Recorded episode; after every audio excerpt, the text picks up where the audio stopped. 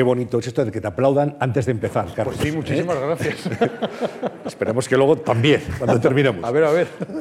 Muy buenas tardes a todos, bienvenidos. Eh, esta es la primera sesión de conversaciones en la Fundación Juan Marc de este año 2019 y desde luego no hemos encontrado mejor invitado, una persona más idónea que Carlos Hipólito, al que ustedes acaban de recibir con este aplauso. Carlos Hipólito es un actor reconocido, todo el mundo sabemos que es un actor de mucha valía, pero además es un actor querido. Y eso lo estábamos comentando hace un instante antes de, de empezar. Yo creo que es muy importante ese reconocimiento afectivo de, del público. ¿no?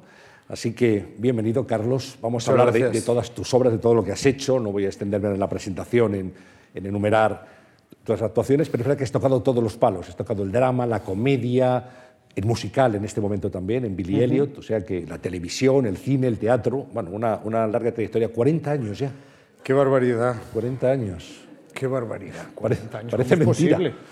40 años de profesión. Es que empezaste muy joven, Madre empezaste mía, casi sí. de niño. Bueno, sí, sí, Dejámoslo así. dejámoslo así. Sí, sí. 40 años de, de- de una vida bonita. La verdad es que el teatro y eh, bueno, en general la interpretación a mí me ha regalado una vida mejor, yo creo, porque he tenido ocasión de, bueno, conocer personas que probablemente si me hubiera dedicado a otra cosa no habría llegado a conocer, de tener acceso a, a gente extraordinaria y, y por otro lado de poderme dedicar a lo que me gustaba y me apasionaba desde pequeño, ¿no? que eso es un gran privilegio. Dice José Luis García, que tú conoces muy bien, con el que has trabajado, que el cine, el teatro, los actores tenéis vidas de repuesto, que es una posibilidad de tener otras vidas, aparte de la Sí, vida propia, sí, sí. vivir otras vidas también. Está bien observado. Bueno, yo creo que de alguna manera siempre he pensado yo que el, el- el oficio este nuestro de interpretar es, es un poco como tener el, el psicólogo o el psiquiatra gratis, ¿no? Porque de alguna manera eh, el hecho de tener que incorporar comportamientos de personajes que son muy diferentes a ti, la mayoría de las veces, ¿no? pues te hace, al tener que estudiar, quiero decir, cómo, por qué se comportan así, por qué dicen lo que dicen, por qué eh, hacen las cosas que hacen, pues te hace, mm, bueno, pues mm, ser más tolerante, ¿no? En general con los demás, porque aprendes a entender que posiciones que están alejadas ¿no? de tu manera a lo mejor de entender la forma de hacer las cosas, pues pueden tener una razón de ser. Y en ese sentido, claro, cuando tú defiendes a un personaje tienes que entender por qué, por qué hace lo que hace. Y aunque lo juzgues y no te guste y te parezca mal, por ejemplo, si tienes que hacer un asesino o tienes que hacer un personaje que es negativo, pero de alguna manera puedes llegar a entender por qué una persona de repente puede llegar a hacer eso. Y entenderlo de una manera más eh, profunda, ¿no? Que, lo puede entender cualquiera, ¿no? Al estudiar su personalidad y las razones que le han llevado a ser como es. Y en ese sentido, claro, pues vas viviendo vidas de repuesto porque te vas enfrentando a situaciones que normalmente tú en tu vida normal no, nunca vas a, a enfrentarte, ¿no? Cu- ¿Cuál es tu relación, Carlos, con los personajes que interpretas? Eh, ¿Te, los, te los llevas a casa, los dejas en el teatro o en el plató, Sí. del caso del cine de No, yo, yo, yo siempre he sido de los actores que, que cuando termino de hacer la función o termino de rodar, el personaje se queda en el camerino y yo no tengo nada que ver con él. A veces, muchas veces he, he leído entrevistas de actores que decían, "Eh, este personaje me ha calado de una manera tan honda que he tenido que eh, necesitar irme de viaje para liberarme de él y tal. He vivido con él. Sí, y yo cuando escucho esas cosas siempre he pensado, qué poco interesante soy yo. Porque a mí eso no me ha pasado nunca. No sé, quiero decir, o sea, yo, yo no, no dudo que haya gente a la que le pase, para mí me cuesta mucho entenderlo, pero bueno. Eh, yo siempre he intentado, eh, pues como te decía, entender bien lo que le pasa al personaje para poderlo contar bien, ¿no? Yo, por ejemplo, para mí es muy importante estudiar, cuando estudio los textos de teatro, de cine, los guiones, lo que sea, siempre me importa mucho, lo, por supuesto, lo que dice el personaje, porque le define mucho, pero también me importa mucho lo que calla. ¿no? Porque un- si un texto está bien escrito, no solamente tiene palabras, tiene también silencios. Si está bien escrito. Y esos silencios, cuando uno los descubre al estudiar un texto, generalmente definen a los personajes mucho más que las cosas que dicen. Y entonces yo intento eh, pues, entender su línea de pensamiento a lo largo de la historia que vive el personaje ¿no? en, la, en la historia que sea, en la película o en, en la serie de televisión o en, o en la obra de teatro que me toque hacer. Y procuro siempre ponerme muy al servicio de la personalidad de ese personaje. Hay actores que tienen una personalidad tan arrolladora, ¿no? que, que, muchas veces, bueno, pues tiñe, su personalidad tiñe mucho a los personajes que hacen. Yo siempre me ha gustado más, como espectador me gustan más los actores que hacen lo contrario y consecuentemente como intérprete siempre he intentado hacer eso que ojalá no me reconozcan de un papel a otro. ¿no? Intentar mimetizarme lo más posible con el personaje y procurar desaparecer yo para que el público pueda ver al personaje. Y siempre he intentado hacer una, llevar a cabo una, un principio que, que mi, uno de mis grandes maestros, que fue William Layton, un gran maestro de teatro americano, que tuvimos la suerte que viniera a España a enseñarnos a interpretar de una manera muy especial, eh, me enseñó. Y era lo siguiente. Él me dijo, ojalá, Carlos, cuando la gente te vea actuar, no piense mientras te está viendo qué buen actor es. Eso estará mal, porque están viendo a un actor. Ojalá, mientras te están viendo actuar, digan, pobre hombre, ¿no? ¿Qué cosa le pasa? O fíjate qué maravilla lo que acaba de decir. ¡Ah, este tipo es genial! Y luego, cuando haya terminado la obra, digan, qué buen actor era, que me lo creí, ¿no? Entonces, yo siempre he intentado en ese sentido no hacer nunca eh, alardes en el escenario. Todo lo que entre comillas puede parecer más teatral, ¿no? es lo que yo he intentado evitar siempre. Y consecuentemente me, he enfrentado siempre a los personajes pues, eh, con mucha humildad, con mucha sencillez, intentando vehicularlo, digamos, ¿no? para el público de la manera más sencilla posible, que, que, llegue lo más claro posible, sin hacer alardes de miren cómo, miren cómo hablo, miren cómo me muevo, miren cómo no sé qué. No, yo eso no, nunca me ha gustado. Y en general como espectador me pasa lo mismo, me gustan más los actores que tienden a ser más sobrios que, que los histriónicos. ¿no? ¿Cómo es ese periodo de, de aprendizaje del texto que exige un esfuerzo de memoria muy importante, casi como, como un opositor? Pues a veces es durísimo, porque es que hay, hay textos endiablados, ¿eh? que uno a veces se pregunta cómo, cómo, cómo me aprendo yo esto. ¿no? Yo creo que de todas maneras que lo, los intérpretes tenemos la suerte de estar memorizando permanentemente textos, ¿no? y eso, claro, hace que, que la memoria, que es un músculo un poco, yo creo, yo siempre lo he pensado así, pues está entrenada, ¿no? y de alguna manera... Uh, pues lo, tenemos más, lo, podemos hacer de una manera más fácil quizá que gente que no, que no tiene esta costumbre. Y lo que sí me, me ha eh, sorprendido muchas veces y me, y me ha hecho pensar muchas veces es cómo es posible que sin hacerlo de una manera consciente, eh, y esto lo digo porque lo he hablado con muchos compañeros, actores, eh, tenemos dos tipos de memoria la memoria a largo plazo, digamos, y la memoria basura, que podríamos llamar, ¿no? un poco equiparándolo con el tema de los ordenadores y tal. Eh, cuando estás haciendo teatro, tú sabes que ese texto que te estás aprendiendo generalmente va a tener, vas a tener que estarlo diciendo durante más tiempo que, por ejemplo, el texto que te aprendes para una escena que se rueda y ya está, se acabó. Entonces, la memoria basura es la que llamamos nosotros esta, que te aprendes una escena en la que a lo mejor tienes mucho texto. La haces y una vez que has rodado la escena, ese texto se te olvida, pero automáticamente. O sea, yo al día siguiente ya no me acuerdo de lo que dije ayer en el rodaje. Y sin embargo, eh, a mí me ha pasado, y a todos los que hacemos teatro nos ha pasado, que a lo mejor haces un parón, digamos, de un mes para descansar o mes y medio, y al día siguiente o sea, el primer día, después de ese mes y medio, que te vuelves a enfrentar con el texto, como tú sabías que lo tenías que volver a hacer, de alguna manera lo has guardado en un lugar que no sé cómo ni de qué manera, está intacto. Y entonces el primer día que te vuelves a, enfrentar a, la obra, el texto sale solo. Es, es curioso, ¿no? Eh, el proceso de, de, de aprendérselo, cada uno tiene sus métodos, ¿no? Yo generalmente pues es, tengo una suerte enorme porque tengo una mujer y una hija que tienen muchísima paciencia y me pasan el texto muchísimas veces, están aquí sentadas los dos, y, y me ayudan mucho porque a mí me ayuda mucho el, el decirlo en, En voz voz alta. alta. Sí, pero claro, uno solo nunca acabas de saber si te lo sabes o no porque te haces trampas. O sea, tú coges el texto, entonces lo tapas, dices, bueno, yo voy a tapar, ¿no? Entonces yo voy viendo la frase del pie, el pie, ¿no? Que llamamos nosotros, el- la frase que da pie a que tú hables. Y entonces dices, bueno, este este dice tal, entonces, hola, ¿cómo está? Y digo, muy bien, pasas a la siguiente frase. ¿Y usted? Pues también muy bien. Y entonces vas pasando. Pero que llega un momento en que, si no te acuerdas muy bien de lo que viene, bajas un poquito la hoja y como ves el principio del párrafo, ah, sí, esto era tal, no sé qué. Pero claro, luego no vas a tener esa posibilidad.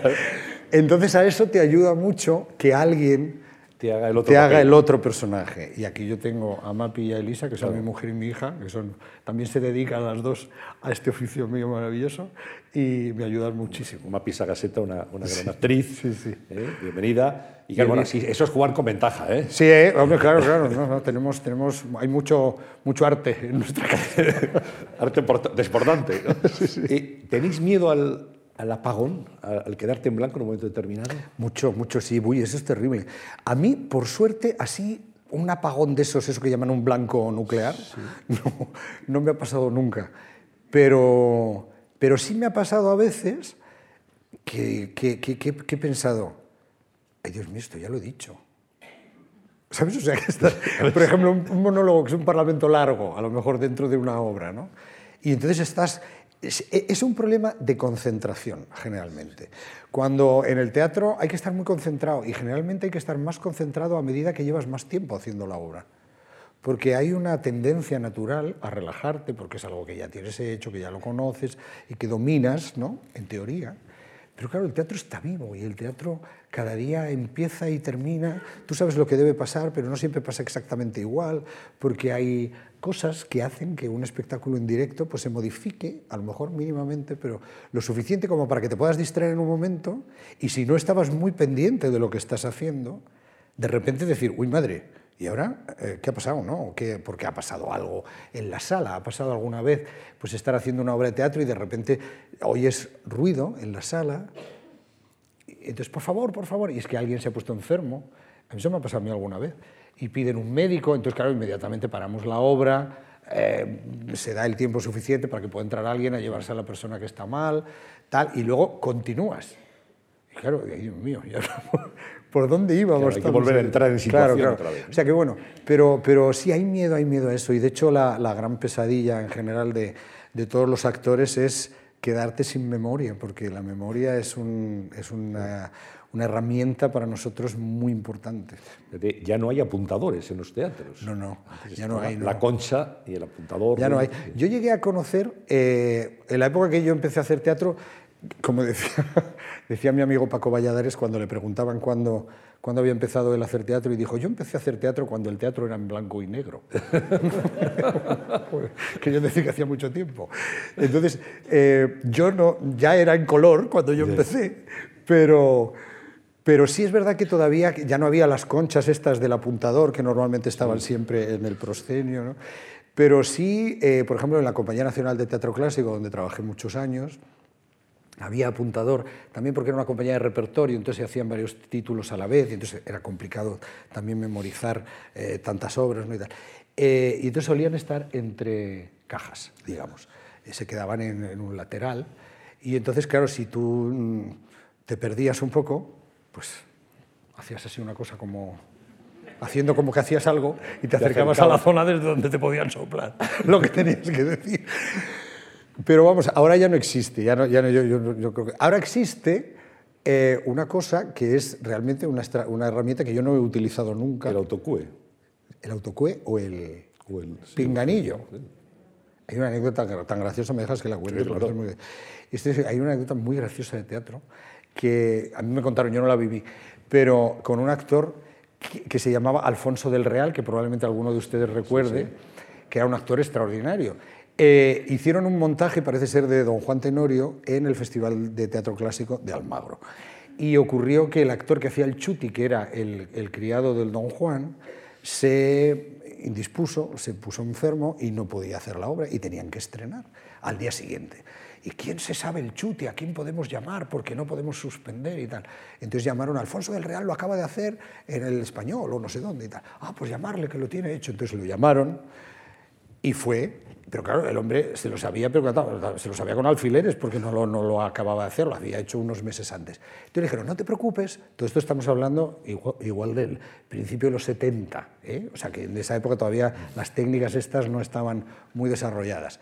Entonces le dijeron, te vamos a poner un aparatito en el oído y te van a ir diciendo el texto y así tú si te pierdes, pues escuchas y entonces tú ya puedes decir lo que estás oyendo por el oído. Ah, pues muy bien, muy bien, fenomenal.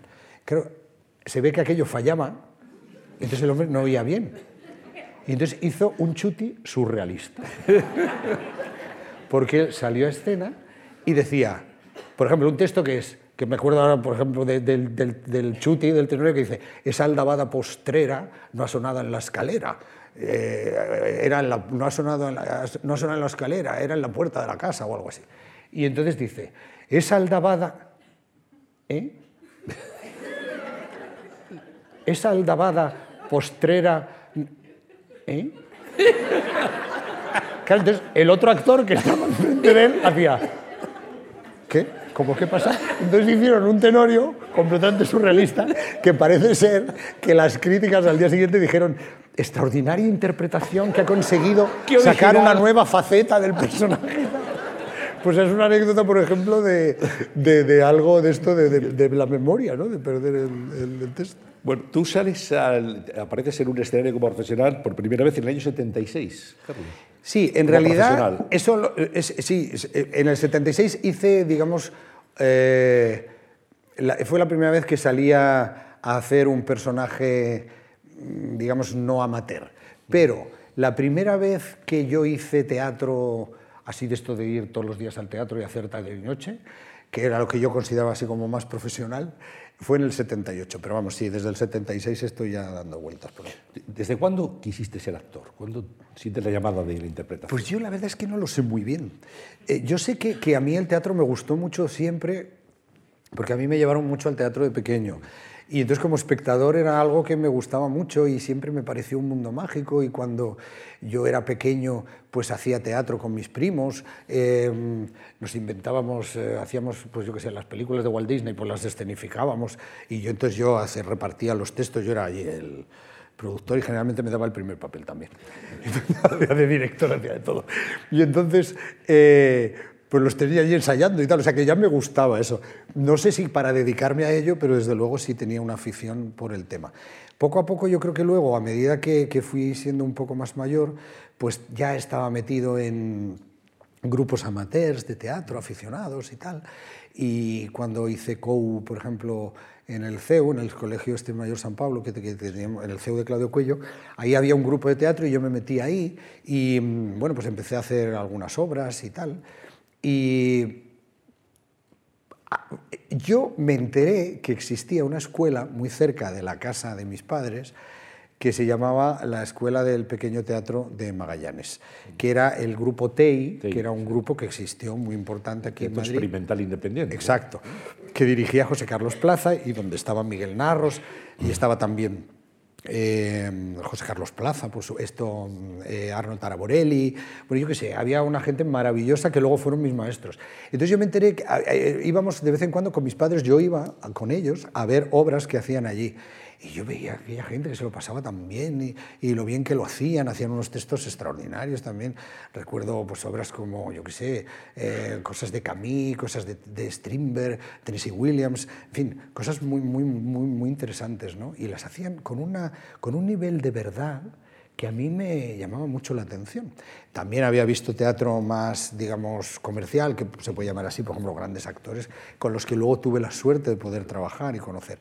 El caso es que ya como con 16, 17 años, pues yo me enteré que tenían una escuela de teatro y entonces pues planteé en casa que quería estudiar ahí. Afortunadamente mis padres, que fueron dos ángeles del cielo, me ayudaron, me apoyaron desde el principio y me insistieron mucho en que, en que lo hiciera lo mejor posible, que ya que quería dedicarme a eso, que intentara ser no mejor actor que nadie, sino el mejor actor que yo pudiera ser.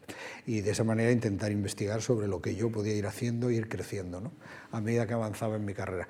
Y entonces ahí fue donde empecé a estudiar, o sea que digamos la, la decisión consciente de quiero dedicarme a ser actor, pues yo creo que fue con 17, 18 años. Tu primer papel, no sé si amateur o ya profesional, el que recuerdas, el que te marca en el escenario, ¿cuál fue? Pues mira, fue ese primer año del 78 eh, donde yo hice dos textos, porque claro, esta compañía del TEI derivó en otra cosa que se llamaba TEC, que era Teatro Estable Castellano, que era una compañía de repertorio. Y esta es la gran suerte que yo tuve de empezar ahí, porque se hacían dos títulos al año. Entonces, claro, yo empecé haciendo mucho teatro y esa es la manera de aprender, ¿no? Y, y entonces hice Así que pasen cinco años, de Federico García Lorca, con, dirigido por Miguel Narros, con dos personajes preciosos, que eran el, amigo segundo del primer acto y el arlequín del tercer acto, de esta obra de Lorca. Hay una anécdota privada, digamos, pequeña para mí, pero muy bonita, que es que la obra se llama Así que pasen cinco años, es una obra que Lorca escribió en unos términos un poco surrealistas, también es una obra especial, muy, muy complicada de entender, pero hermosísima, con un texto extraordinario, que de alguna manera que escribió en el año 1931. En el 36 empezó la guerra civil en España. Y de alguna manera siempre los estudiosos de Lorca han dicho que ese, ese así que pasen cinco años existe un pozo en el que caeremos todos.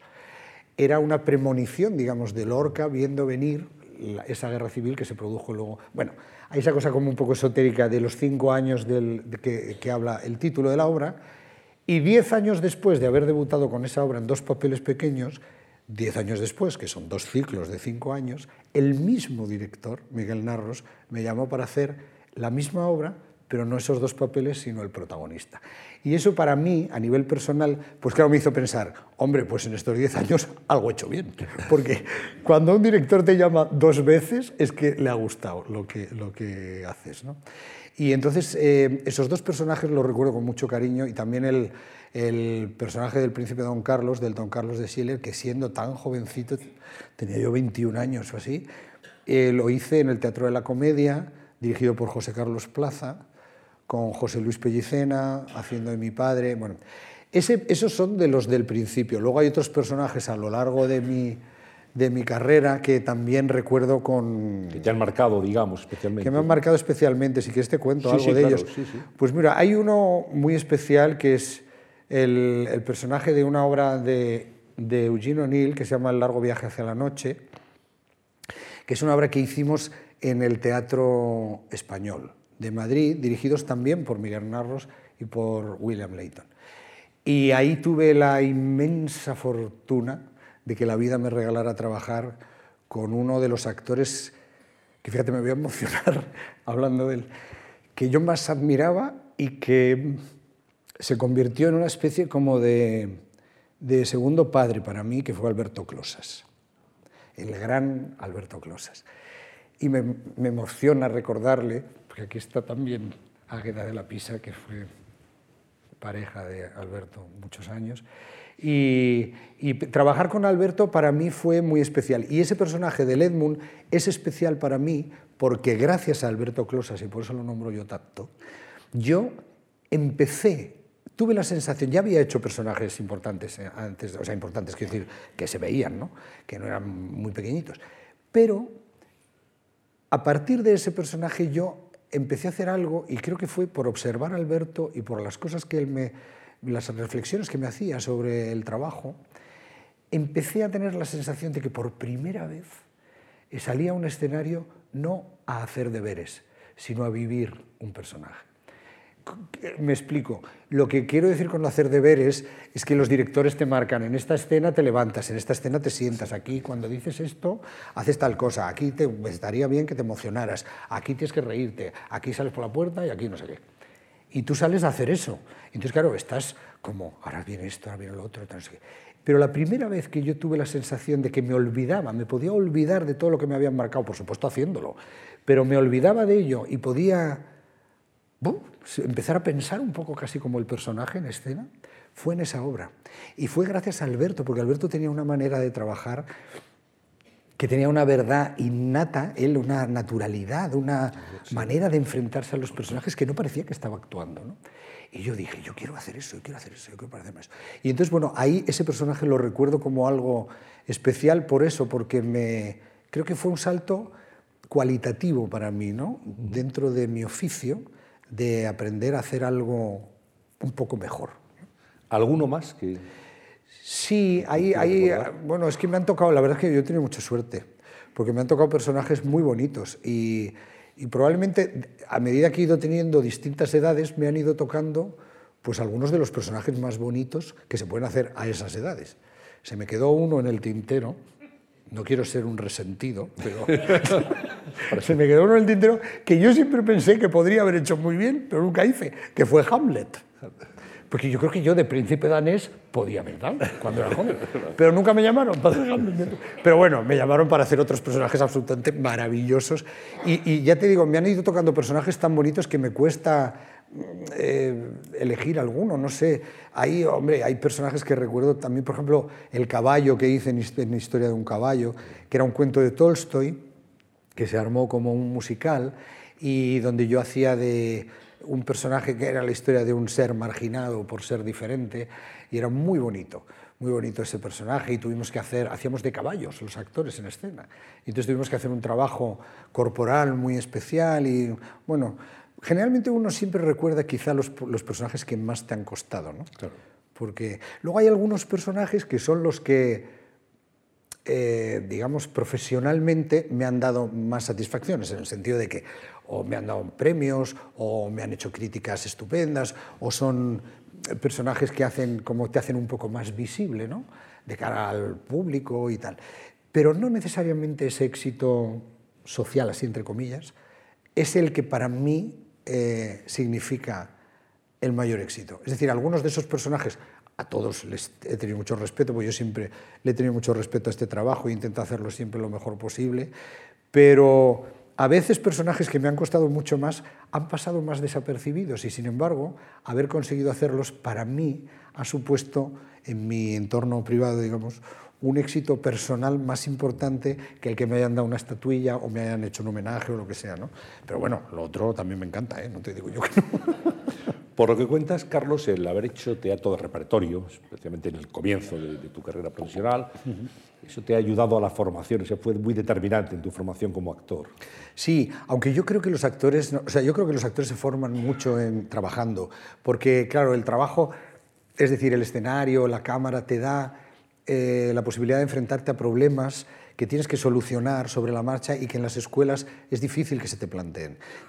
Pero yo soy un gran defensor del estudio en la escuela. Creo que, este es uno, creo que se nace actor porque se nace con, con unas aptitudes, ¿no? igual que se nace pintor. Hay gente que tiene facilidad para pintar, gente que tiene facilidad para comunicar, gente que tiene facilidad para determinadas cosas. Y en ese sentido creo que un actor nace, ¿no? en ese debate mm, a veces Nacio eterno de nace o se hace. Pero sin embargo creo que aunque nace, también se hace. Uno, generalmente en este oficio, como, como en la cosa de los vinos, ¿no? con el tiempo, pues los actores van siendo mejores. Y eso podemos verlo en la trayectoria de la mayoría de los actores que conocemos. ¿no? Actores que ya eran buenos de jóvenes, pero que luego con el tiempo dices, caray, ¿dónde ha llegado esta persona? ¿no? Porque es un trabajo el nuestro en el que la experiencia y la vida y lo que tú vas viviendo en la vida es algo que tú luego vas poniendo al servicio de los personajes que vas haciendo. Y a medida que vas conociendo mejor el ser humano y mejor la sociedad y mejor la manera de, de comportarse de las personas, pues eso lo vas aportando, a veces de una manera inconsciente, a los papeles que haces. Tu mirada en el cine tu mirada está más llena a medida que te han pasado cosas, ¿no? Eh, Vemos la cara de, una persona mayor y puff, hay una vida entera ¿no? dentro de esos ojos. Y eso, cuando se pone al servicio de un personaje, pues es muy valioso, claro. Pero yo, bueno, sí, en fin, ya te. No, hablabas, de, hablabas de, de Alberto Closas, uno de los grandes, sin duda, Sí. que todos recordamos, inolvidado Alberto Closas. O sea, aparte de él, ¿qué, qué otros referentes, qué actores? Porque este país ha tenido actores maravillosos. Ya lo creo. Maravillosos, ¿no? Para Muy mí, sí, yo he tenido referentes, nunca he sido muy mitómano en el sentido de, de- yo creo que no he pedido un autógrafo en mi vida a nadie, pero eh, o sea, no, he tenido un modelo concreto de decir, yo quiero ser como este señor. Sí me ha pasado ver gente como me pasó con Alberto, ¿no? y he dicho antes, de decir, caramba, yo quiero hacer, parecerme ¿no? a esa persona por su manera de trabajar. Pero, pero aún así sí he tenido referentes y desde luego en el ámbito nacional, para mí, pues Alberto Closas, José Bódalo es un actor que a mí me fascinaba cómo trabajaba. Eh, José María Rodero en otro estilo, ¿no? un estilo más histriónico, más, pero que también tenía una personalidad arrolladora ¿no? y era muy especial. Eh, para mí siempre han sido muy, muy especiales y me ha parecido que estaban en una especie de Olimpo de este oficio, los Gutiérrez Cama, Irene, Julia y Emilio, que para mí han sido siempre un ejemplo también, ¿no? como Alberto, de, no solamente de una, de una forma de, de, buen hacer, sino de una manera elegantísima de estar en este oficio. ¿no? Y, bueno, pues esos han sido un poco, te podría decir más, Bertarriaza, yo qué sé, es que, ¿sabes qué pasa? Hay, este país ha tenido grandes intérpretes y los sigue teniendo. Y yo veo ahora gente joven que digo, madre mía, qué talento hay ahí, ¿no? Otros no tanto, ¿eh? pero hay algunos que tienen muchísimo talento. Y entonces uno se queda eh, boquiabierto, ¿no? De, de, de, pues sobre todo además ahora los actores jóvenes, lo digo por no hablar solamente de actores del pasado, es que también hay actores muy jóvenes que a mí me dejan con la boca abierta y que también aprendo mucho de ellos. Y, me fascina esta cosa de que ahora los actores tienen oportunidad de aprender mucho más, mm, muchas más cosas, más disciplinas y de una manera más profunda que la que tuvimos nosotros, ¿no? porque no existían tantas escuelas de teatro hace 40 años. Ahora hay muchísimas. ¿no? También es verdad que no todas son buenas, pero bueno, si saben elegir, tienen dónde aprender. hay que aprender un oficio, hay que aprender a hacer personajes. Exacto, porque eso es un oficio. Hay que ser disciplinado, es muy importante. Mucho, mucho, sí, sí. Un actor es disciplina pura. Absolutamente, absolutamente. Y, y además tanto en el cine como en el teatro. En el teatro ya ni te cuento, ¿no? El teatro es pura disciplina porque hay que tener el instrumento bien, la voz, hay que cuidarse mucho. Eh, en fin, no, no, no, es, es, una especie de sacrificio permanente, ¿no? El tener la voz bien para poder salir al escenario en condiciones. Claro, estábamos comentando también justo antes de, de, comenzar, como para cualquier persona, un catarro, un resfriado, una, una gripe leve, pues no es mayor problema, sin embargo sí lo es para un actor, claro. Es que, sí, claro. Que, tenéis que cuidaros mucho y, sí. dormir lo suficiente y descansar y estar... Claro, forma, es que, claro, el público, al público no le importa si tú estás enfermo o no. Eh, el público saca una entrada y va a ver una obra de teatro. Y claro, aquello no es una película que todos los días sale igual. Ahí hay un material vivo y palpitante, que somos los actores, que unos días, eh, pues físicamente, incluso psicológicamente, estás de una manera o de otra. Y todo eso no debe existir a la hora de levantar el telón. Entonces, claro, los actores que hacemos teatro y que hemos hecho más teatro, pues estamos acostumbrados a trabajar a veces en unas condiciones terribles. Yo he hecho funciones con 40 de fiebre, con otitis, con no sé qué, como te comentaba antes. Eh, cuando haces una función en esos días, que estás así, eh, claro, la cosa sale adelante y el público muy amablemente te aplaude, pero que tú te quedas pensando, deben pensar, pero qué malo es este tío, ¿no? Porque qué, qué, mal lo hacía y qué voz tiene tan fea. Y claro, tú estás ahí sacando la voz de donde puedes, intentando escuchar cuando no tienes oído. En fin, bueno, es muy complicado.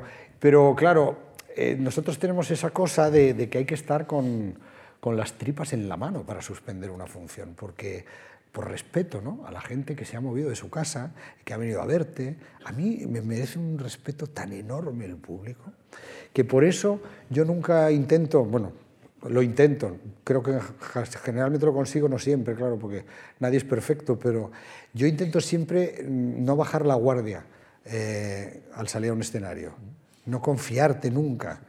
Cada día es el estreno y además cada día la función a mí me ha tocado hacer, por suerte, porque han sido grandes éxitos, temporadas muy largas, ¿no? Eh, obras que estaba haciendo durante tres años, dos años, en fin, temporadas muy, muy largas. Y claro, eh, hay que pensar que el público viene cada día, para el público cada día es el estreno, claro. porque la gente que viene es la primera vez que lo ve en general, ¿no? Entonces tú tienes que tener la misma energía, la misma ilusión, las mismas ganas que tenías el día del estreno, el mismo rigor, y para eso hay que tener la misma concentración, en fin, bueno. Eh, influyen y afectan las cuestiones físicas, también las cuestiones emocionales. Mucho, mucho. Sí, bueno, claro, hombre, las emocionales afectan mucho porque, claro, el material que los actores utilizamos no es solamente el cuerpo y la voz, también es nuestro mundo emocional que se pone al servicio del personaje. Muchas veces la gente no entiende, es, claro, es complicado, si no eres de este oficio es complicado entenderlo, porque yo, bueno, yo creo que se puede fingir, nuestro trabajo consiste en fingir, ¿vale? Pero yo creo que se puede fingir con mucha sinceridad. Y en ese sentido, tú pones tus emociones al servicio del personaje. Es decir, tú si tienes que llorar en una obra porque se muere tu padre, porque se muere el padre del personaje, quiero decir, Tú no te pones a pensar, yo no creo que sea bueno, hay gente que lo hace, pero yo no creo que no es higiénico mentalmente hablando, ponerte a pensar en el día que se murió tu padre, porque eso es muy dañino. Y además probablemente tú te emociones de una manera diferente a cómo se tiene que emocionar el personaje. Pero sí es verdad que el hecho de tú ponerte al servicio de una emoción que el personaje vive, intentando arrancarla desde las, las motivaciones que el personaje tiene para emocionarse en ese momento, llora con tus lágrimas. Y claro, de alguna manera eso te sensibiliza, porque nosotros somos una máquina. Entonces, aunque tú estés trabajando con el cerebro, eh, todo tu sistema nervioso se pone en funcionamiento para que una lágrima aparezca. Y eso no quiere decir que tú estés pensando en algo que a ti personalmente en tu vida te pone triste. Le pone triste al personaje, pero tú estás llorando.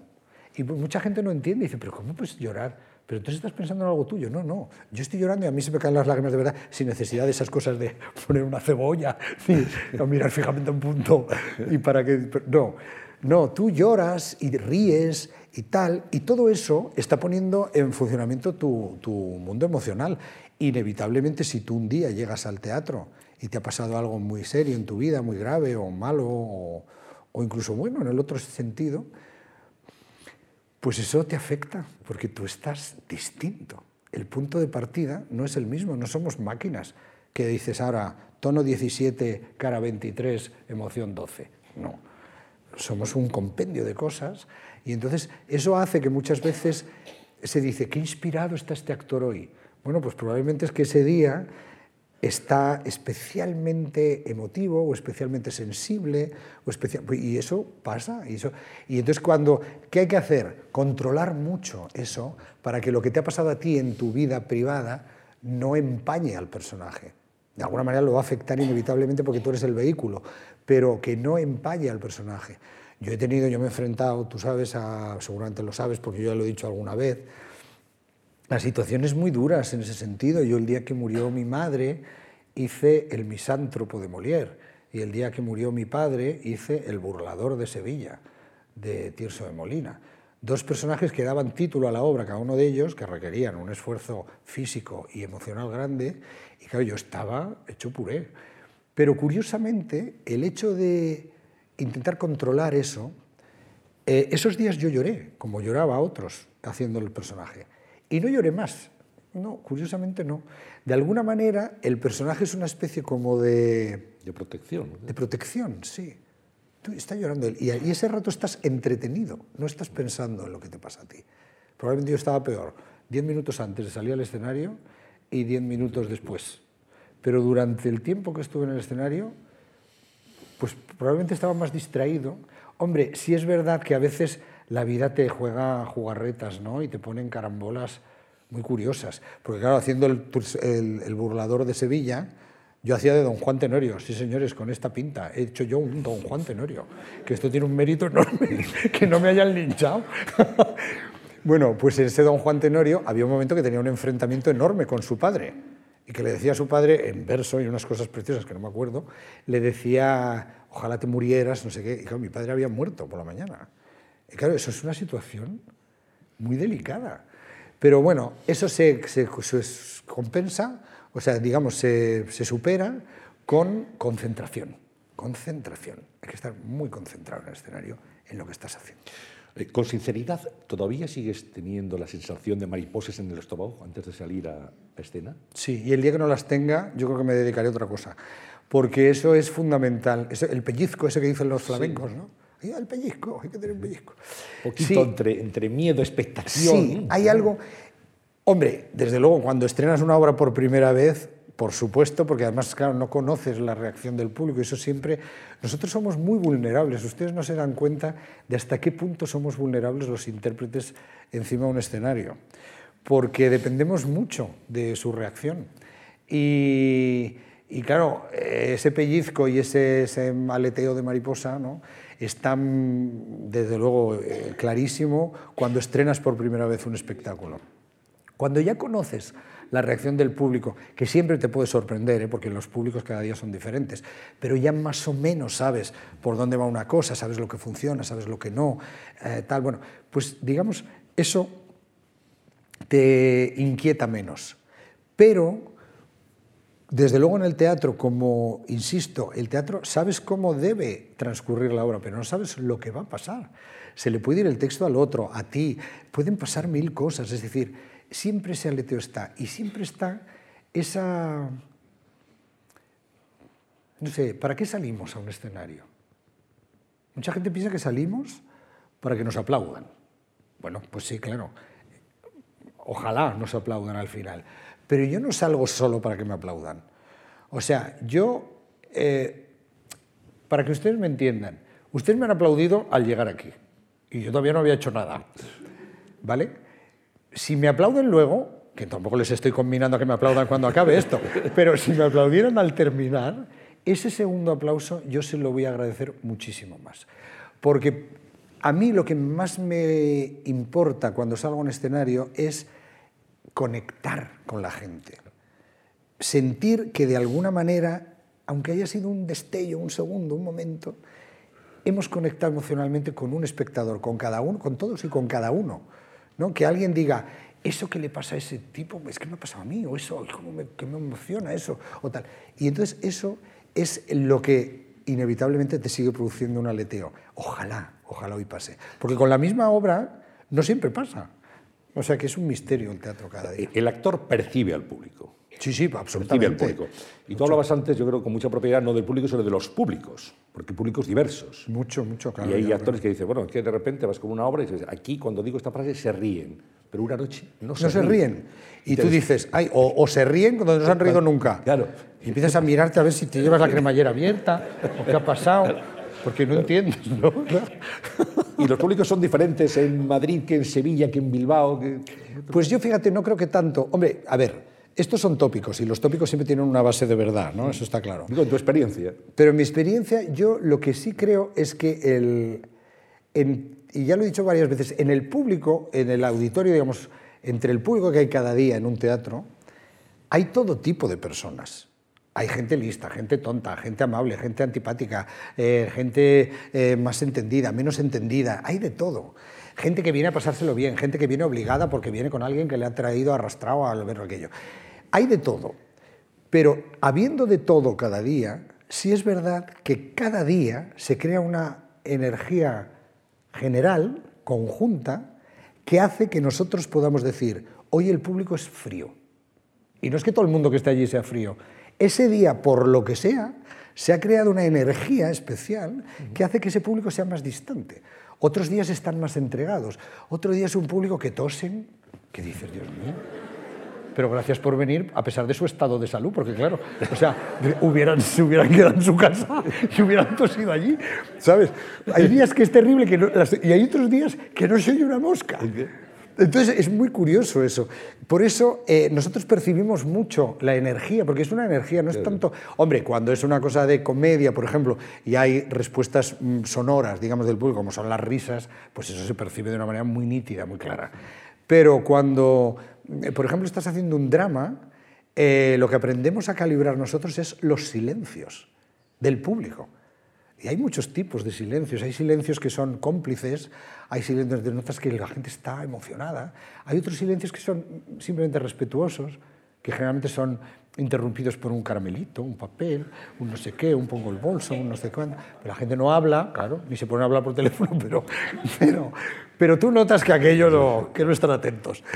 O sea, todo eso se aprende a a notarlo desde el escenario. Y los móviles deben de ser terribles, ¿no? Un teléfono móvil sonando. Pero hemos vivido situaciones muy graciosas con eso. O sea, por ejemplo, gente que le suena el móvil, que muchas veces a ver, no siempre, o sea, todos pueden, nos, nos, nos, puede pasar, o sea, porque a veces te equivocas, no, no, te crees que lo has puesto en silencio y no lo has puesto en silencio o tal, pero luego hay gente que es muy osada. O sea, yo, yo he vivido cosas como, por ejemplo,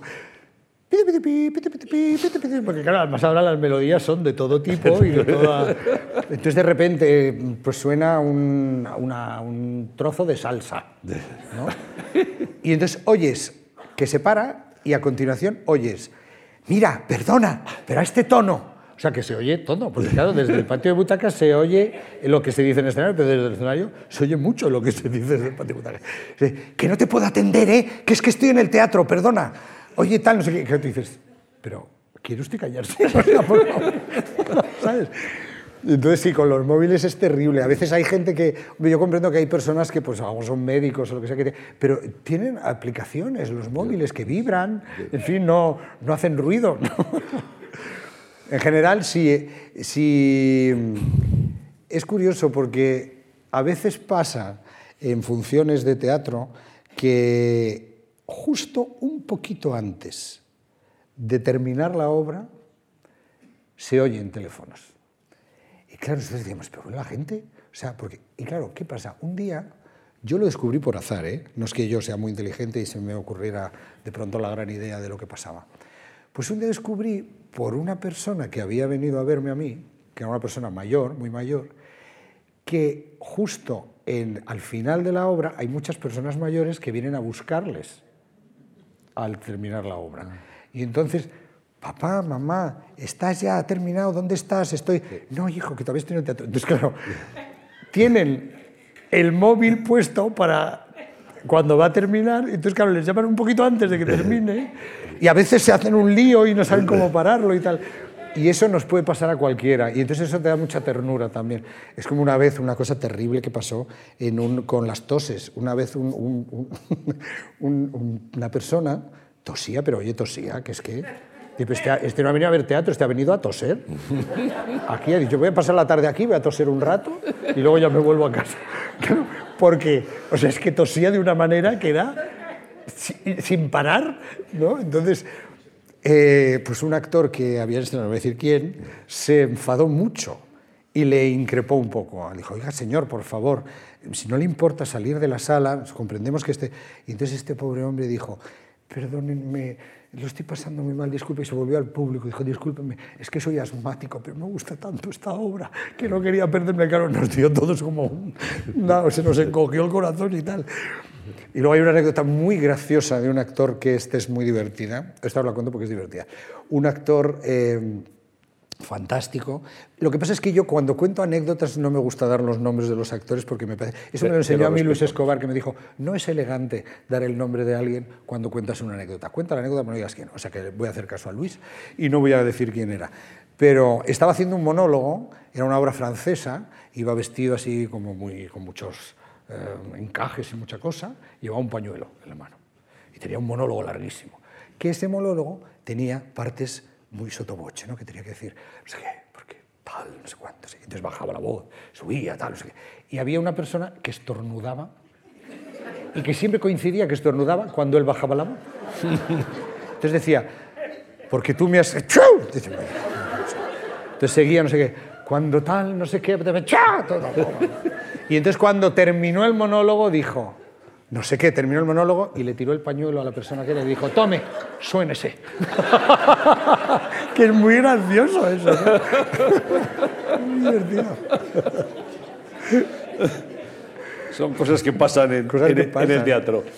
Repasando, Carlos, la lista de directores con los que tú has trabajado, es, impresionante. Has trabajado con los mejores. Pues he tenido suerte, sí, sí. estaba hablando de Adolfo Marsiñá, José Carlos Plaza, José María Flotats, Tansin Tonsen, Claudio Torcachir, Gerardo Vera, Paco Nieva, Luis Pascual, en fin, una lista de... Mario Gas, hay un montón. hay muchos más, pero hay muchos, muchos. ¿cómo ha sido tu relación con los directores? Porque es muy importante esa, esa unión en, intereses y en eh, la visión del personaje de la obra entre el director y el actor.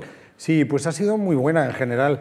La verdad es que he tenido suerte porque me han tocado directores muy buenos y, y claro, aprendes mucho. Cuando trabajas con gente buena, aprendes mucho. Y en general yo con los directores siempre he buscado pues, encontrar un cómplice Porque finalmente esto, eh, claro, el director tiene que orquestar. Los actores tenemos tendencia a pensar que nuestro personaje es lo único que sale en la obra. ¿no? En general, pensamos que la obra se cuenta a través de nuestros personajes. Eh, hay esa anécdota graciosa ¿no? de un reparto de Hamlet al que fueron haciéndole entrevistas y le preguntaban, ¿de qué trata la obra? Entonces el que hacía Hamlet dice, pues trata de un príncipe danés, que tal, le pasa esto, le pasa lo otro. La que hacía Gertrudis, la madre, decía, ¿de qué trata la obra? Pues trata de una reina que tiene un hijo que es un príncipe danés. Entonces luego le tocaba Horacio, el que hacía Horacio, y decía, pues trata de un hombre que tiene un amigo que es un príncipe danés. Es decir, tenemos tendencia nosotros a creernos que lo que nosotros decimos, lo que nosotros hacemos, es muy importante, y entonces siempre queremos que el director nos dé, digamos, un lugar destacado a la hora de hacer el montaje y tal. Pero hay que entender que somos un cúmulo de cosas y, que es una, y esa es la labor del director, ¿no? orquestar todo ese equipo de, de gente y que está en el escenario. Entonces, tú tienes que tener confianza en el director, porque cuando el director te marca algo, y no te digo nada en cine, porque claro, en cine, en el teatro, dentro de todo, el público elige dónde mira, pero en el cine no. En el cine ustedes ven solo lo que el director quiere que vean, porque él pone la cámara aquí y ahora le saca a él escuchando, pero no me saca a mí hablando, y entonces no. O sea, en eso estamos mucho más vendidos. Y claro, tú tienes que tener mucha confianza en el director para obedecer sus órdenes y ponerte as. Porque además, si tú no obedeces las órdenes de un director y tú le, plantas cara o le declaras la guerra, yo he visto casos de actores que han declarado la guerra a los directores y generalmente han salido mal parados ellos, porque no han acabado est estando ensamblados en el resto del conjunto. Entonces, yo ahora con el tiempo ya que puedo elegir un poco más, pues intento elegir directores, lo que, lo que te decía, cómplices, con los que pueda contar el personaje desde el mismo lugar, intentando mm, ir juntos a la hora de contar lo que le pasa a ese personaje y, consecuentemente, a todo su entorno social, político, etcétera, ¿no? que es lo que conlleva una historia. Y entonces, eh, yo en general me he llevado bien con ellos, soy un actor bastante dócil, pero no soy tampoco eh, completamente dócil. Es decir, yo también eh, me gustan los directores dialogantes, que son los que te permiten que tú des tu punto de vista sobre las cosas. ¿Cómo lo ves? Claro, ¿cómo, lo, ves? ¿Tú cómo lo ves? ¿Tú cómo lo ves? Pues yo lo veo así. Pues sí, pues no sé, bueno. Entonces, eh, de, esa, de ese um, intercambio, digamos, pues generalmente suelen surgir muy buenas ideas a la hora de poner en, en funcionamiento un personaje. Y entonces yo he tenido suerte, ya te digo, porque con la mayoría de ellos hay algunos con los que no me he entendido tanto, pero bueno, tampoco ha llegado la sangre al río, con lo cual tampoco he tenido grandes dramas ¿no? en ese sentido. No quiero decir con eso que con todos me haya entendido bien y no, probablemente no con todos repetiría, pero con muchos de ellos sí. De hecho, si tú observas mi trayectoria, yo una de las cosas que, que, que me enorgullece más es que con la mayoría de los directores con los que he trabajado he repetido. Y como decía antes, cuando un director te llama la primera vez puede ser porque no había otro, pero cuando te llama la segunda es que le gustas. O sea que, que eso es importante. Has hecho género clásico, has hecho drama, has hecho comedia. Decía Brie Wilder que la comedia es muy difícil porque es un artefacto perfecto en el que todo tiene que estar ensamblado como un reloj suizo, que si no la comedia no, no funciona. Totalmente. Parece que es un género menor, pero no, no, no es nada es difícil, menor. ¿no? Es un género curiosamente menospreciado por mucha gente y algo es algo que yo no entiendo porque realmente la comedia es. Lo digo porque a la hora de de, por ejemplo, no sé, lo solemos ver en los Oscars, por ejemplo, ¿no? por hablar de cosas de fuera de aquí. Generalmente siempre se, se premian y se nominan películas dramáticas. Las comedias generalmente no, no suelen estar presentes en, esas, en ese tipo de, de cosas. ¿no? Y, y, y, no lo entiendo porque, como tú bien dices, el, la comedia tiene una mecánica muy precisa y es muy difícil, es mucho más difícil hacer reír que hacer llorar, yo creo. De eso estoy convencido. Y has hecho musical. Estás, hecho, sí, estás haciendo ahora mismo Billy Elliot sí, sí. ¿eh? en el nuevo Alcalá, sí, sí. y muy cerquita de donde estamos. Uh -huh. Bueno, eh, ¿cuándo empiezas en los musicales? Porque tú te has preparado también para cantar, para actuar. ¿Cómo? Sí, bueno, es que, a ver, yo, yo cuando empecé a dedicarme a esto, aunque en mi época, como he dicho antes, no había muchas escuelas, sí había algunas. Y si investigabas, pues conseguías encontrar los profesores adecuados para cada disciplina. Y a mí me, me, gustaba la idea de ser un actor multidisciplinar. Intentar saber bailar, saber cantar. Eso que veíamos en el mundo anglosajón, que decía, pero si esto lo hacen, ¿por qué no lo podemos hacer nosotros? Entonces yo me preparé en esa época bastante. Lo que pasa es que luego la vida no me llevó por ahí, me, me llevó más por el teatro de texto. Y, y, tampoco se hacían muchos musicales en España, pero bueno, para los que se hicieron nunca me llamaron. Y entonces no, no, no, es, son disciplinas que dejas un poco como en segundo plano. Entonces cuando volví a ser requerido, digamos, para este género, pues mm, lo que tuve que hacer es revisitar un poco la, la, esas disciplinas que ya tenía tocadas de alguna manera y volver a encontrar profesores que ya no estaban para que me ayudaran. Y mm, bueno, a mí me gusta cantar, me gusta dar brincos también en el escenario, todavía puedo un poco. Y, y la verdad es que es, llevo pues desde hace, ¿qué hará? Seis años o así, haciendo... ¿Hiciste Folís? ¿no? Hice Folís, sí. Me han tocado tres títulos muy bonitos. Folís con Mario Gas, uh -huh. eh, donde hacía un personaje muy bonito, eh, que es un musical americano muy, muy bonito, eh, de Stephen Sondheim, que es un gran autor de, de, musicales. Y luego hice El Capitán Von Trapp, de Sonrisas y Lágrimas, que era como un sueño de mi infancia. ¿no? O sea, es una película que yo había visto de pequeño y pensar que yo ahora era el padre de esos niños, no me lo podía creer. Y ahí tuve la suerte de que mi hija Elisa eh, con 10 años hizo una de mis hijas también. O sea, fue bonito aquello. ¿eh? Y, y, luego vino, ha venido el padre de Billy Elliot. O sea, fíjate qué maravilla, una suerte. Billy Elliot, que es una, una, obra muy exigente en cuanto a horarios y en cuanto a preparación también. Ya lo creo, es que es muy larga. Y entonces, es, vas al teatro como a, a un secuestro, porque estás allí muchas horas. Pero es muy bonita de hacer, es una obra preciosa con, con un, yo creo que con un nivel técnico espectacular para España. Hasta los productores ingleses originales de la producción inglesa vinieron y nos dijeron que les gustaba más nuestro montaje que el de ellos, que es una gran cosa que los ingleses digan eso.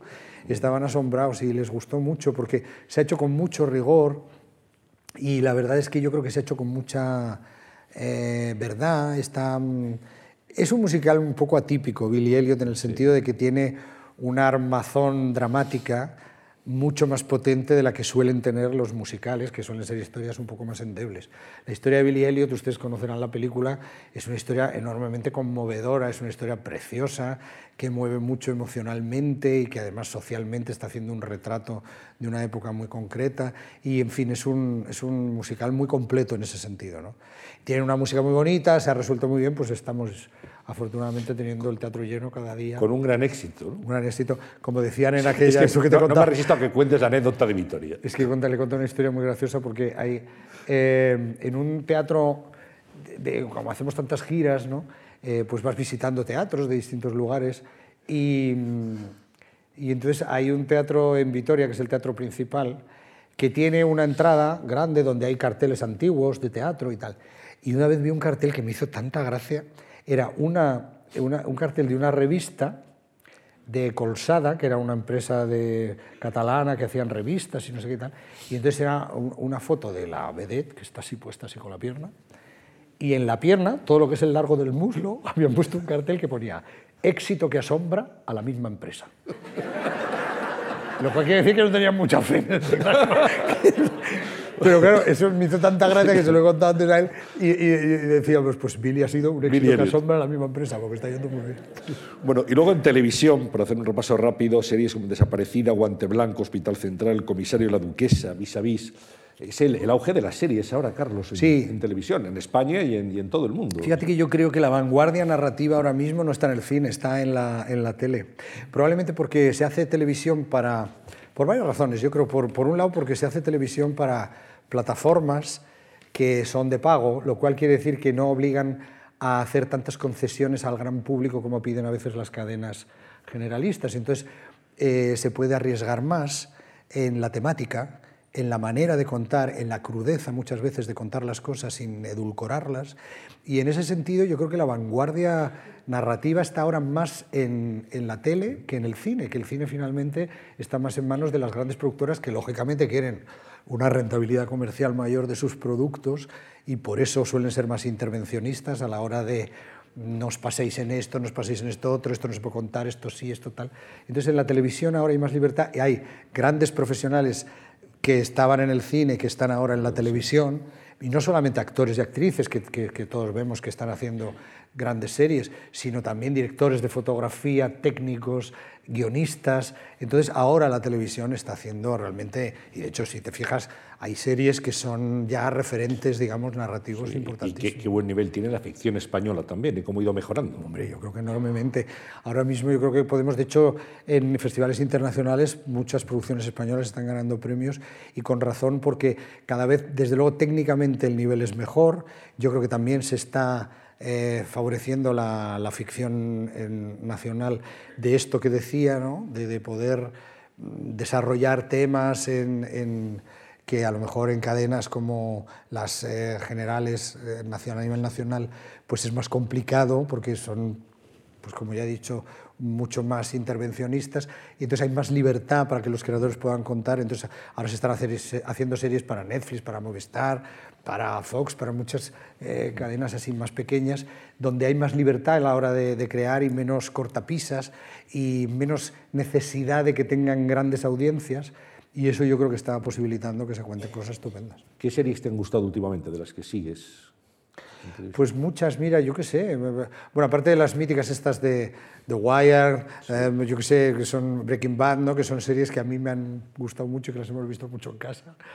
Eh, de las últimas, fíjate, a mí me ha gustado muchísimo The Crown, la historia esta sobre la reina de Inglaterra, que a priori no era un tema que me apeteciera mucho porque se ha contado ya varias veces, existe la película esta de Helen Mirren maravillosa de la reina y tal, y, pero sin embargo es una serie que me atrapó mucho y me gustó muchísimo. No sé, hay muchas series que, que me Yo, de las que yo he hecho últimamente, yo estoy muy orgulloso de una serie que se llamaba Vis a Vis, que creo que fue una serie, bueno, que es una serie curiosa, que tenía, en ese sentido ha innovado un poco a la hora de, contar, en la manera de contar y en lo que se contaba. Hablemos de premios, premio Maite, premio Valle Inclán, el premio Max, el Unión de Actores, el premio de Cultura de la Comunidad de Madrid y el premio Corral de Comedias de Almagro. Bueno, entre otros muchos reconocimientos. Bueno, los premios estimulan, entiendo que es algo que, es un acicate en tu carrera. Sí, sí, claro. Los premios son, yo siempre lo digo, ¿no? son una palmadita en la espalda. Venga, sigue, que vas bien. ¿no? Y eso... dice, a mí no me importan los premios, yo no les doy importancia. Pero, eso, pero es que... todos mentimos con mucha facilidad, porque los premios a todos nos encantan. Decía, un amigo mío decía una frase que me encantaba, que decía, es que los premios siempre son injustos, excepto para el que los gana. es verdad. Eso pasa. Eh, a ver, los premios son...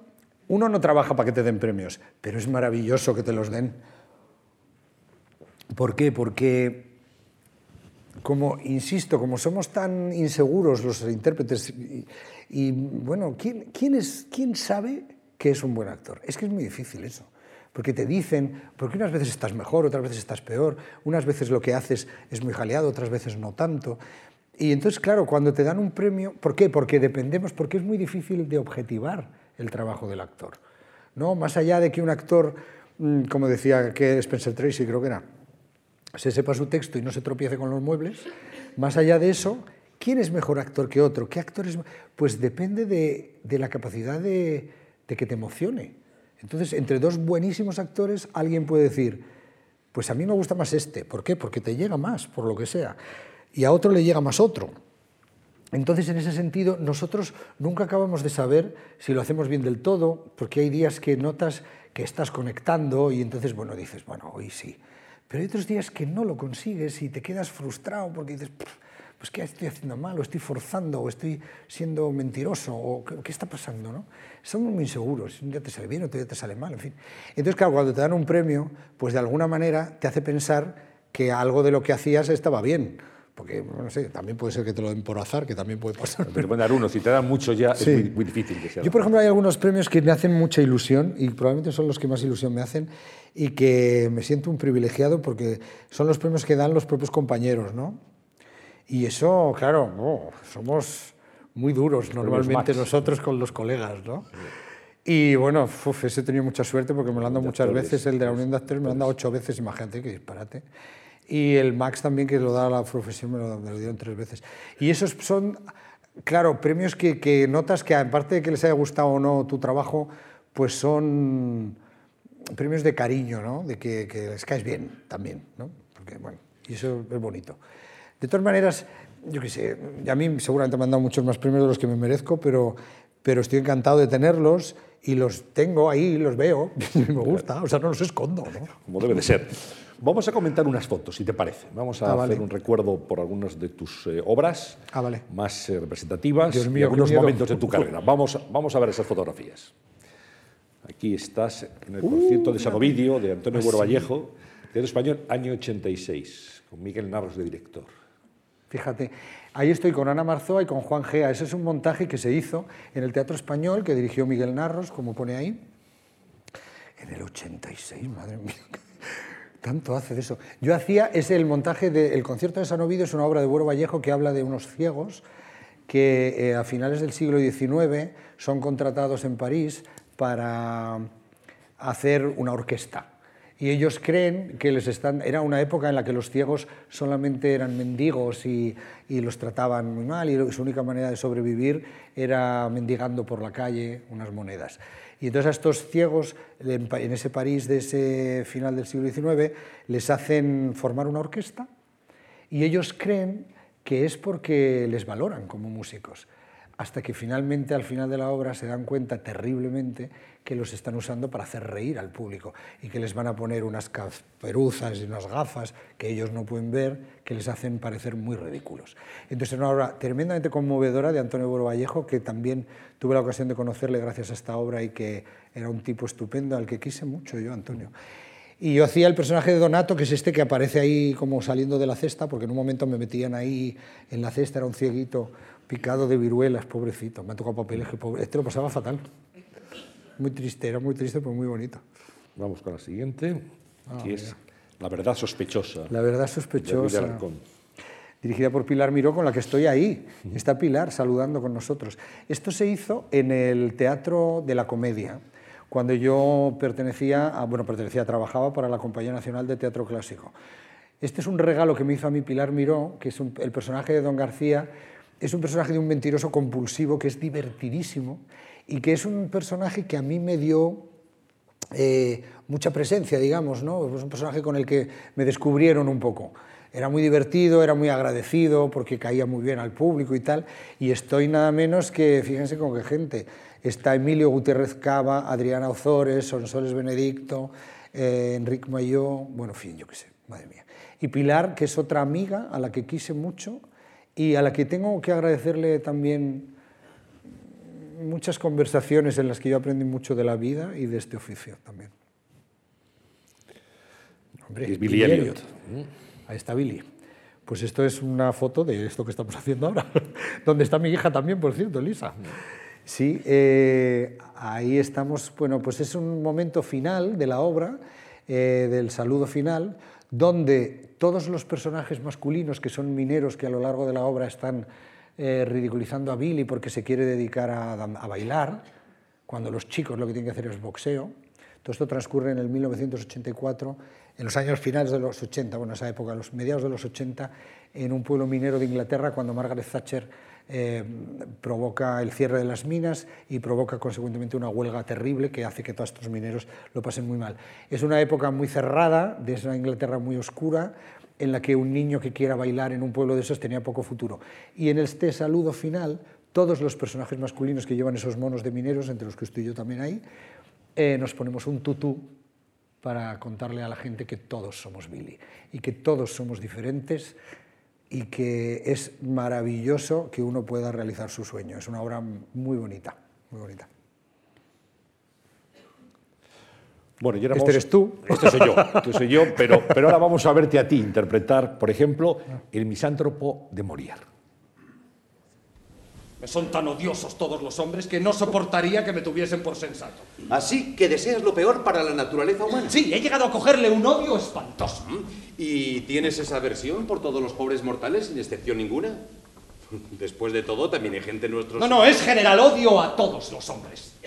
A unos por ser malvados y cometer fechorías. A otros por ser complacientes con los malvados. En vez de sentir por ellos ese odio vigoroso que debe producir el vicio en las almas virtuosas. Este era un montaje de Adolfo Marsillac, del misántropo de Molière, que como todo el mundo sabe es un hombre que odia a todo lo que, lo que suponga hipocresía y falsedad y se acaba enamorando de la mujer más falsa y más hipócrita de la corte. Y esa es su gran contradicción, ¿no? Es un personaje muy bonito. Este me dio la oportunidad también de volver a trabajar con Adolfo Marsillac, que con el que ya había trabajado en El médico de su honra, que fue otro gran maestro y que, pues, bueno, le, le tengo también un cariño enorme, porque también me enseñó muchas cosas y, bueno, fue muy bonito hacer esta obra, muy bonito. Una obra que recordarán muchos de ustedes y que nos hizo además reír inteligentemente en el teatro fue Arte, Arte eh, de Yasmina Reza. Vamos a, a ver un fragmento. No habrás pagado 5 millones de pesetas por este cuadro. Sabía que no lo apreciarías. ¿Has pagado 5 millones de pesetas por esta mierda? Mi amigo Marcos, que es un muchacho inteligente, un muchacho al que aprecio desde hace tiempo, ingeniero aeronáutico, muy bien situado, forma parte de esos nuevos intelectuales que no se contentan solo con ser enemigos de la modernidad, sino que además se enorgullecen de ello. Desde hace poco existe entre los nostálgicos de los felices viejos tiempos una arrogancia estupefactante. Pues esto fue un gran bombazo Sin duda. ¿eh? que creó José María Flotats, que fue quien eh, compró los derechos de la obra a Yasmina Reza en París y que la trajo a España y nos llamó a José María Pou y a mí para acompañarle en este viaje que fue maravilloso porque fuimos los primeros que la hicieron aquí, luego la han hecho muchas veces. Se ha hecho, se han- varios repartos han, han vuelto a visitar el texto. Y y siempre tal. con éxito, además. Siempre con éxito, sí. Y eh, fue, la obra fue un, fue un éxito a nivel internacional, porque se hizo en Nueva York, en, en Londres, en, bueno, en montones de... Creo que se estaba haciendo a la vez en 17 ciudades del mundo, que es una cosa tremenda.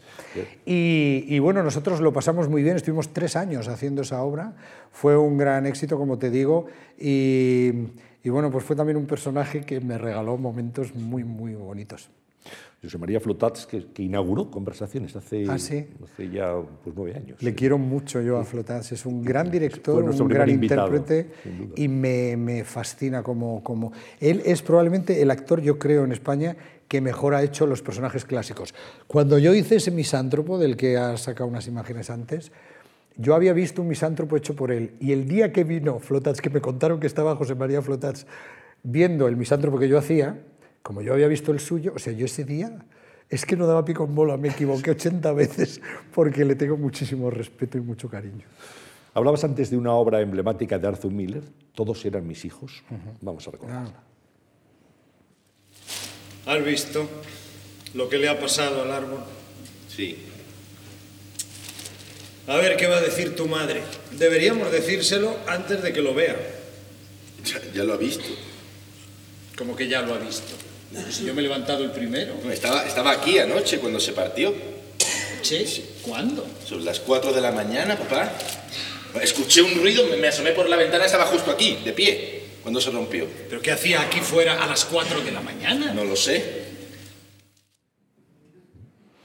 Esta es la primera obra que hice yo con Claudio Tolcachir como director. Ahí estoy con Fran Perea, que hacía de mi hijo, y fue un montaje precioso de esta obra de Arthur Miller, que también hay una anécdota que te puedo contar, porque cuando a mí me llamó Claudio Tolcachir para hacer este papel de Joe Keller, que es el padre de esta familia, eh, yo me puse muy contento porque yo había visto una obra que había dirigido él, que era La, la omisión de la familia Coleman, que me fascinó y dije, wow, me llama este director, qué bien y tal. Entonces me fui corriendo a ver el- el- un ejemplar que tenía yo de Todos eran mis hijos de Arthur Miller en casa.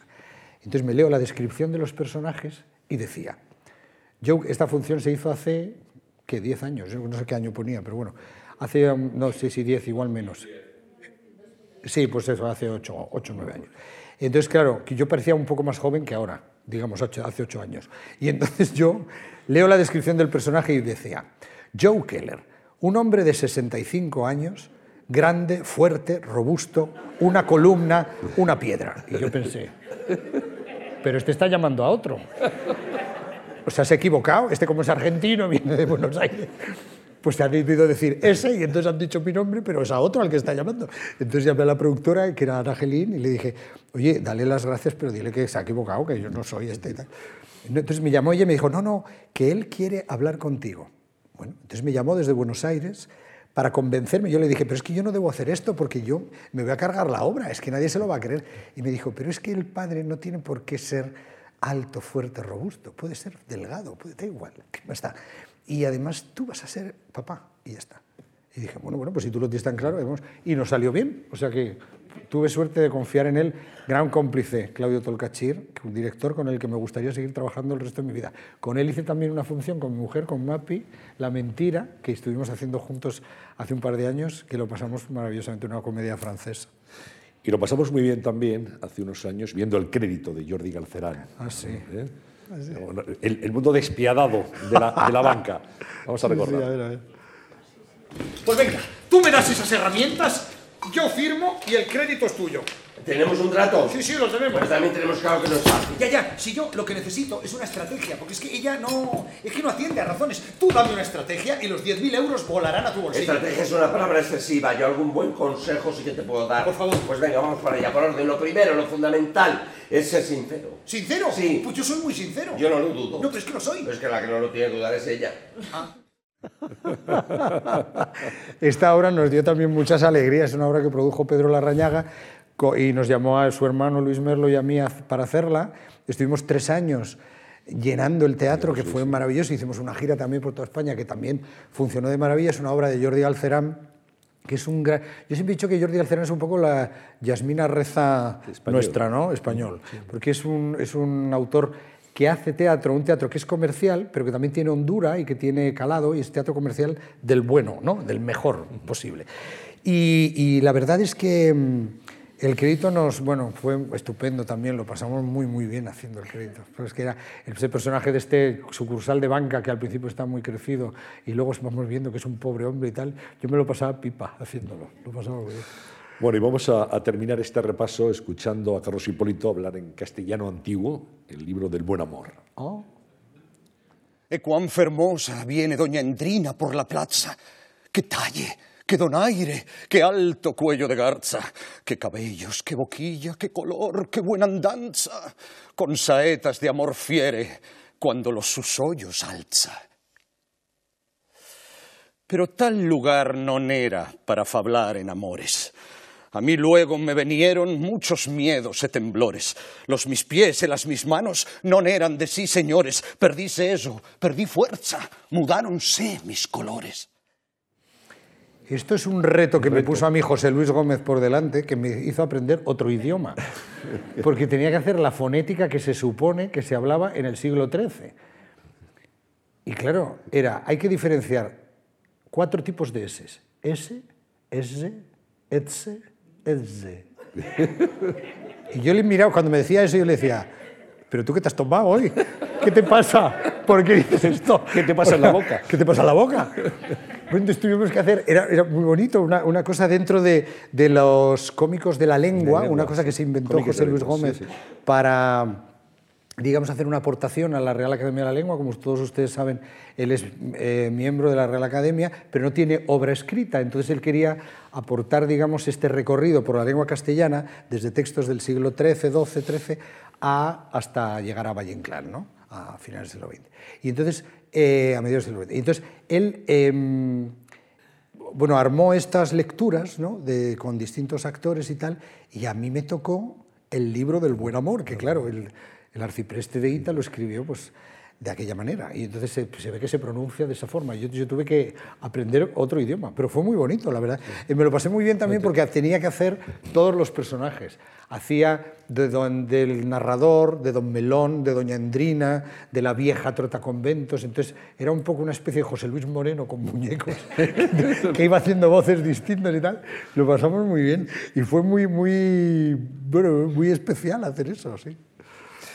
¿En qué estás ahora, Carlos? Aparte de Billy Elliot, ¿te estás preparando algo? Sí, estoy ensayando una nueva comedia de Michael Frayn, una obra maravillosa que, que se llama Copenhague. Es una, Michael Frayn es un autor inglés que escribió esta obra hace 20 años y que en su momento ganó un premio Pulitzer, en fin, bueno, es una obra muy, muy prestigiosa eh, dentro del mundo teatral.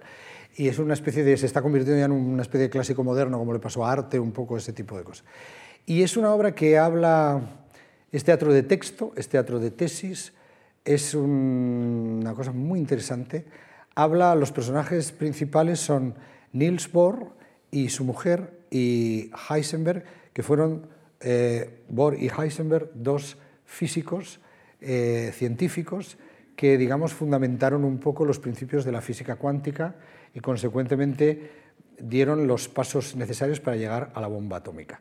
Y la obra lo que habla, de lo que habla es del encuentro una noche en Copenhague en 1941, en esa Dinamarca recién eh, ocupada por los nazis, entre Heisenberg, que es el personaje que voy a hacer yo, que es un científico alemán que digamos es el jefe del armamento, el jefe de investigación del ejército alemán, a las órdenes de Hitler, aunque él no es del partido nazi, pero está ahí. Y eh, su maestro, Bohr, que lo hace Emilio Gutiérrez Cava, que vamos a volver a trabajar juntos, y su mujer, que interpreta a Malena Gutiérrez. Y entonces, ¿qué pasó aquella noche? ¿De qué hablaron? Esta es una anécdota real del mundo científico y sobre la que se ha especulado mucho. Y este autor fantasea, digamos, con esa situación, y es una obra hermosa en la que se habla de ética, de si es ético o no seguir investigando sobre algo que puede destruir el planeta, de cómo los que son los malos en la historia y los buenos a veces se pueden desdibujar un poco los calificativos según se interprete la historia de una manera o de otra. Se revisita esa situación varias veces desde distintos puntos de vista y es una obra en la que se habla todo el rato de física cuántica, con lo cual nos está costando mucho aprendernos el texto, volviendo a lo primero que hablábamos, porque es un texto muy complicado, pero se habla de eso pero en realidad se está hablando de emociones, se está hablando de sentimientos, se está hablando de amor, se está hablando de odio, se está hablando de... Hay un subtexto increíblemente rico en esa obra y espero que vengan todos a descubrirlo cuando la estrenemos. ¿Dónde se es muy bonita. ¿Y cuándo? Eh, aquí en Madrid la estrenaré. Bueno, vamos a estrenarla ahora a mediados de febrero en, iba a decir en Copenhague, en Copenhague es el título de la obra. Vamos a estrenar a mediados de, febrero en Avilés eh, de gira, estaremos de gira hasta el mes de mayo y a mediados de mayo estaremos un mes y medio o dos meses en el Teatro de la Abadía, aquí en Madrid, así que allí les espero a todos. ¿eh? Es muy bonita la obra. Ahí estaremos. Y, luego, ahora que y la dirige Claudio Tolcachir, que se me ha olvidado decirlo, que es, bueno, en fin, pues eso ya he dicho antes, para mí uno de los mejores directores del mundo. Oye, una duda que tendrán muchos eh, asistentes. Ahora que desapareció el personaje de Carlitos de la serie Cuéntame, ¿seguirán escuchando tu voz narrando, la, siendo el hilo conductor de, de esta serie? Los Alcántara seguiremos narrando Cuéntame, a pesar de que yo me haya ido de la serie. sí, porque Ricardo Gómez... Ese es el tono que utilizas. claro, ese es el tono que uso yo para eso. ¿no? Porque hay gente que me dice, dígame usted algo, dígame usted algo. ¿Cómo que le diga algo? Por la calle, ¿eh? Digo, dígame usted algo con la voz de Cuéntame. Entonces yo, su bien mandado, pues le digo, los Alcántara saludábamos por la calle a fulanita de tal, cuando no sé qué, no sé cuántos, y Mapi me dice, ¿quieres dejar de hacer el ridículo, por favor? Vámonos a casa. bueno, eh, seguiremos, por, yo os voy a seguir porque cuando Ricardo, Ricardo Gómez es el actor que hace de Carlos Alcántara, el protagonista de Cuéntame. Entonces él tiene 24 años, lleva desde los 7 haciendo esa serie y quiere volar y hacer otras cosas y es un chico estupendo y un estupendo intérprete que seguro va a llegar lejísimos. Y, entonces le han dado libertad para que se vaya a, liberarse un poco de, esa historia. Entonces yo cuando me contó que se iba, pensé qué bien y qué mal, porque me quedo sin trabajo, porque claro, si él se va, pues yo ya dejaré de contar. Se supone que yo soy él de mayor en la serie contando las cosas. Pero los productores de la serie han decidido que, como la voz, curiosamente, y para gran alegría por mi parte, se ha convertido en una especie de seña de identidad de la serie, pues no quieren renunciar a ella y entonces la narración va a seguir en la boca mía sin, digamos, ser tan subjetiva como era antes.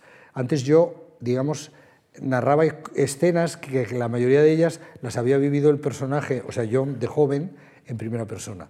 Ahora son historias que yo ya no he vivido en primera persona, pero de alguna manera, de una manera más objetiva, seguiré contando la historia del barrio, de la familia y de España.